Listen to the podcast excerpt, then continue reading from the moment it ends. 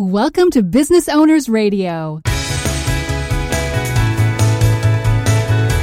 Business Owners Radio, where established business owners get the latest insights, strategies, and practices to grow a sustainably profitable business. And now, taking care of business, your hosts, Craig Moen and Shai Gilad.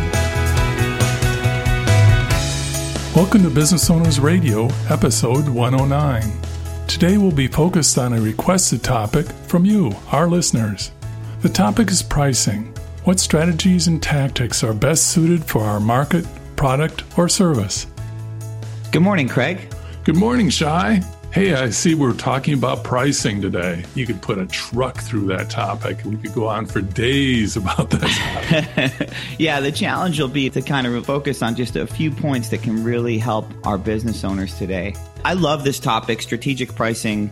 It's something that we should be reviewing all the time as business owners. But there is a little bit of a set it and forget it kind of thing that can happen and really lull you into complacency. It has lots of possibilities for emotion to come into the conversation. I've been in lots of meetings on pricing, and emotion comes in the door right away. It's so fascinating. Everyone has their favorite pricing methodology and all the reasons why it's the best. But yeah. it really matters about what the market and what the product or service is. No question about that. And I think where it really starts is thinking about this as a strategy. And like any other part of your business, this is part of your customer acquisition strategy. And it's also part of your delivery strategy because it touches every part of that experience and it touches really how the customer is deriving value. And most importantly, how you're deriving value. Yeah, um, but you have to understand your own value. so if it's in that boardroom or if it's in that strategy meeting, you know, the customer is not there. And I like the story about Bezos always having a chair for the customer. You know, what's the customer's perception of the company, of the products, and the services? Yeah, and pricing really, really can dictate how your brand is viewed. So I want to talk about some of these basics and think about how it can relate to your business. And I think a great place to start is when you think about the cost plus method, right? So understanding all of your costs and then making sure you price a certain margin. It's a really common strategy. Most people start there. And there's some pros and cons to that. What, what are your feelings on it? Yeah, cost plus is one might think easy. Of course, it has its challenges. You have to really know your costs and understand your costs, but it allows you to set a percentage quite easily. And what's nice if you have a variety of products or a complete catalog, it allows for quick pricing as new products come into the mix. So it has an advantage there. It can be a little on the easy side but it may miss tremendous opportunities not realizing or not addressing the opportunities in the marketplace from what is the market in that particular product or service. Yeah, that is so true, right? And how are you positioned? And we'll definitely talk about that. I like what you're saying, though, as far as I think cost plus is a great baseline understanding that all business owners need to have. And where I see people struggle with this, especially, is just really determining what their true cost is. Yeah, I agree. But you really need to know that. I mean, how are you going to know your profitability, your margins, everything else about it? So you need to have that as part of your strategy, part of the equation. And it even encompasses things like where we're growing to, allowing enough significant margins and having to know what the margins are going to be to be able to invest in the future. How do we grow the company? How do we come out with the new products and services that we're going to need in the near future? It's so true. You know, and, and, when we think about products and services, this reminds me of another point, which is that another strategy that people use that you can really stub your toe on if you're not careful is trying to understand what your customers might be willing to pay. So in the startup space, we do this a lot when we're talking about launching new products and services.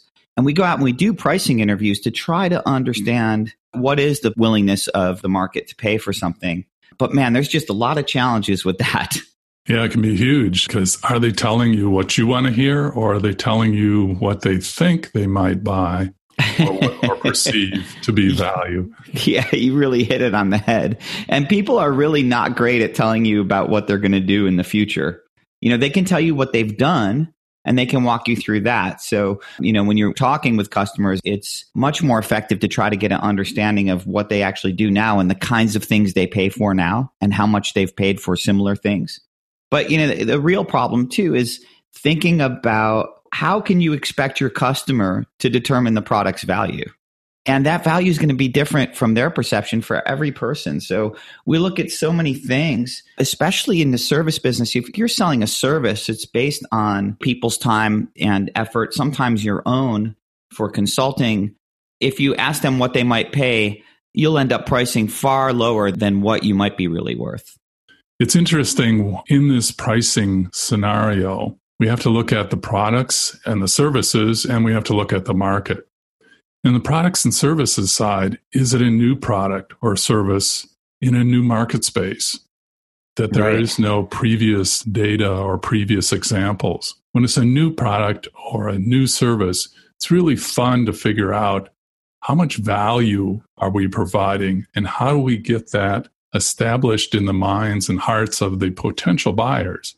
Yeah, that's really true. You know, and, you know, trap that you can get yourself into is if you're just looking at other companies and how they price something and essentially letting the competition determine your pricing, that can be a huge mistake, especially if you don't understand your costs. but I also love this point about understanding where you're positioned. Is this a brand new product or service? And what are the customer's alternatives? If their alternatives are limited, or you have some kind of significant advantage, there's going to be both an opportunity and a challenge around how you price. Yeah, I think of things like when the television first came in, brand new product, brand new service, actually, in disguise. And when they first came out, of course, you had early adopters and so forth, but how are you going to price that? What's the price going to be? And what's sure. the price going to be in the future? And today, of course, televisions are a commodity. The price is what the competition dictates it to be. If you're not in the pricing of your competition, you're just not a player unless you can differentiate and educate the consumer to want the additional features and benefits of your particular product or service. Sure. I mean, imagine if Starbucks came to the market or before they came to the market, they went around and surveyed consumers and said, Hey, um, how much would you pay for a cup of coffee? How much would you pay for a latte? How many of them would have said four dollars or six dollars? Absolutely, absolutely. You know, establishing at the high end a new product or service to differentiate a brand. So many times in so many books, they'll tell you well, if you're first to a market space, take the high end pricing first, grab the high end, and never let it go.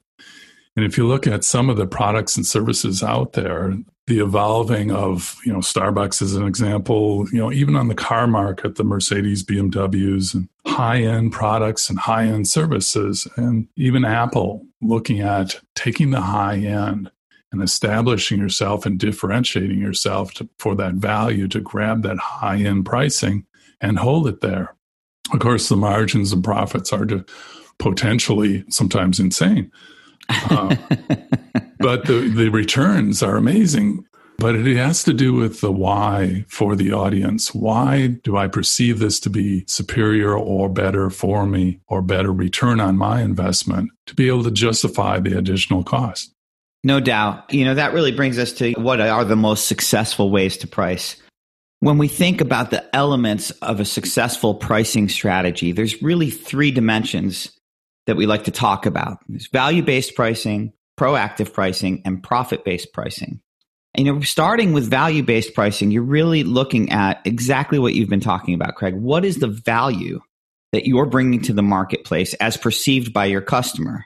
And you only have to really change that price as your product or service matures. There's more competition, just like you talked about with something like the iPhone as we see new models get delivered with new features, we see the older models, then of course the pricing gets reduced and it becomes almost like a life cycle. And it's great when you have innovations or when you have a real clear differentiator that you can price as a premium. And again, as other people are able to catch up to you, that's the only time where you really have to change your pricing. So value based pricing to me is about staying in front of the competition, a very clear differentiator, understanding who you're selling to, and being able to get a premium price for that. So proactive pricing is really based on anticipation. So these things go a little bit hand in hand. So if you see things that are happening in the market that will be impacting prices in the future, then you'll have to develop a strategy to stay ahead of that and help you stay profitable.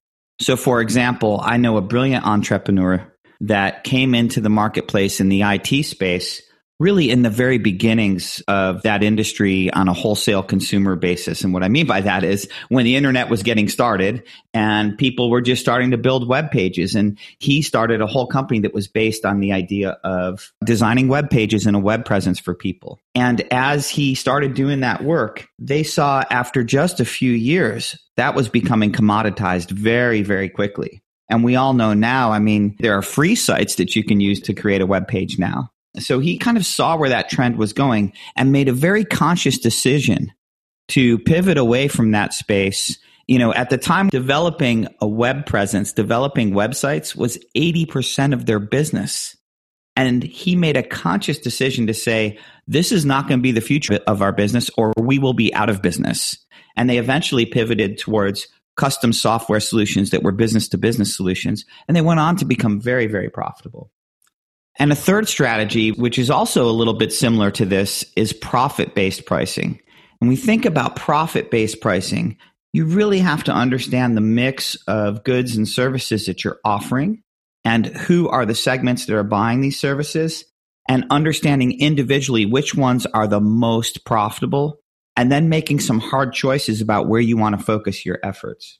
One of the many examples in profit based pricing that occurred in the past is Ford. We all know that the auto industry took a big dive. They were just flush with all different models of cars and duplications of models and features and benefits and names and brands and all over the place. It wasn't clear that they had a strategy other than more. Ford took yeah. a different Ford took a different tack, and when they looked at it, they had all of these different models. They had like ninety six different models and so forth. And when they applied a profit based pricing model to it, they discovered that they had tremendous overlap in models and different cars and different brands within their organization. And they decided that they really didn't need all of that. That the profit margins really should dictate their future rather than just being me too and addressing, well, this flavor of car, that color, that little extra chrome, and so forth. So they brought down from 96 models down to 20 models and really focused them on an international basis to make sure that their platforms were usable on an international basis and become very efficient and align with profit being their pricing strategy. Well, we all know what happened as far as the rest of the industry didn't change a bit didn't know what their margins were really, and created a situation in which they took them all down to bankruptcy except Ford. Ford was the only one that didn't take taxpayer debt in order to perpetuate their future. We see others that don't take this example and decide that they're going to continue on no matter what. And we find them in bankruptcy court even today. Yeah. And, you know, one of the really difficult questions that you can ask yourself, and man, what an amazing example that really is. Every business owner should be asking themselves as they look at their product mix and their service mix, right? All the different mm-hmm. things that you offer at different prices. I'm sure everyone right now can think about what their most profitable service is or what their most profitable product is. And a way to get you to really start thinking about what could be possible, what could change is ask yourself, what if I was starting today and I could recreate my business to only sell and focus on this most profitable thing. What could that look like? And there's other dimensions there. You know, is it sustainable? Why am I able to get a premium for this one thing? What is it that I do so well? And this is really the next dimension of this discussion, which is, okay, where do we start? Right. So, so I just offered you a place to start, but that leads you directly to your customers. Do you really know how you're creating value for your customers? Yeah, it brings up that why as far as how do your customers perceive the value of your product or service? If there is no perceived difference between your product and your competitors, why are they paying more? Is there a brand allegiance? Is there loyalty? What is it? What's the special process that you have, the special sauce that we talk about that you have that makes it different? And how are you going to relate that to that industry? Is it going to be cost effective to market that difference and create that difference enough to create sales for that particular product or services? To summarize what we just covered in part one of strategic pricing, ask yourself how well do I know my costs? How well do I understand the profitability of my different lines of business? Are there things I should drop so I can focus on more profitable pursuits? In part two of strategic pricing, we'll further explore economic value and how best to position our products and services to maximize your profitability and deliver services that your customers can't live without. Until next time, we'll be taking care of business. This episode has been sponsored by Aligned for Business, provider of business consulting and executive coaching. That's Aligned, the number four, business.com. Thank you for joining us on Business Owners Radio. We hope you enjoyed today's show. As always, you can read more about each episode along with links and offers in the show notes on our website, businessownersradio.com. We want to hear your feedback Please leave comments on this show or suggestions for upcoming episodes. Tell your fellow business owners about the show, and, of course, we would love the stars and comments on iTunes. Till next time, keep taking care of business.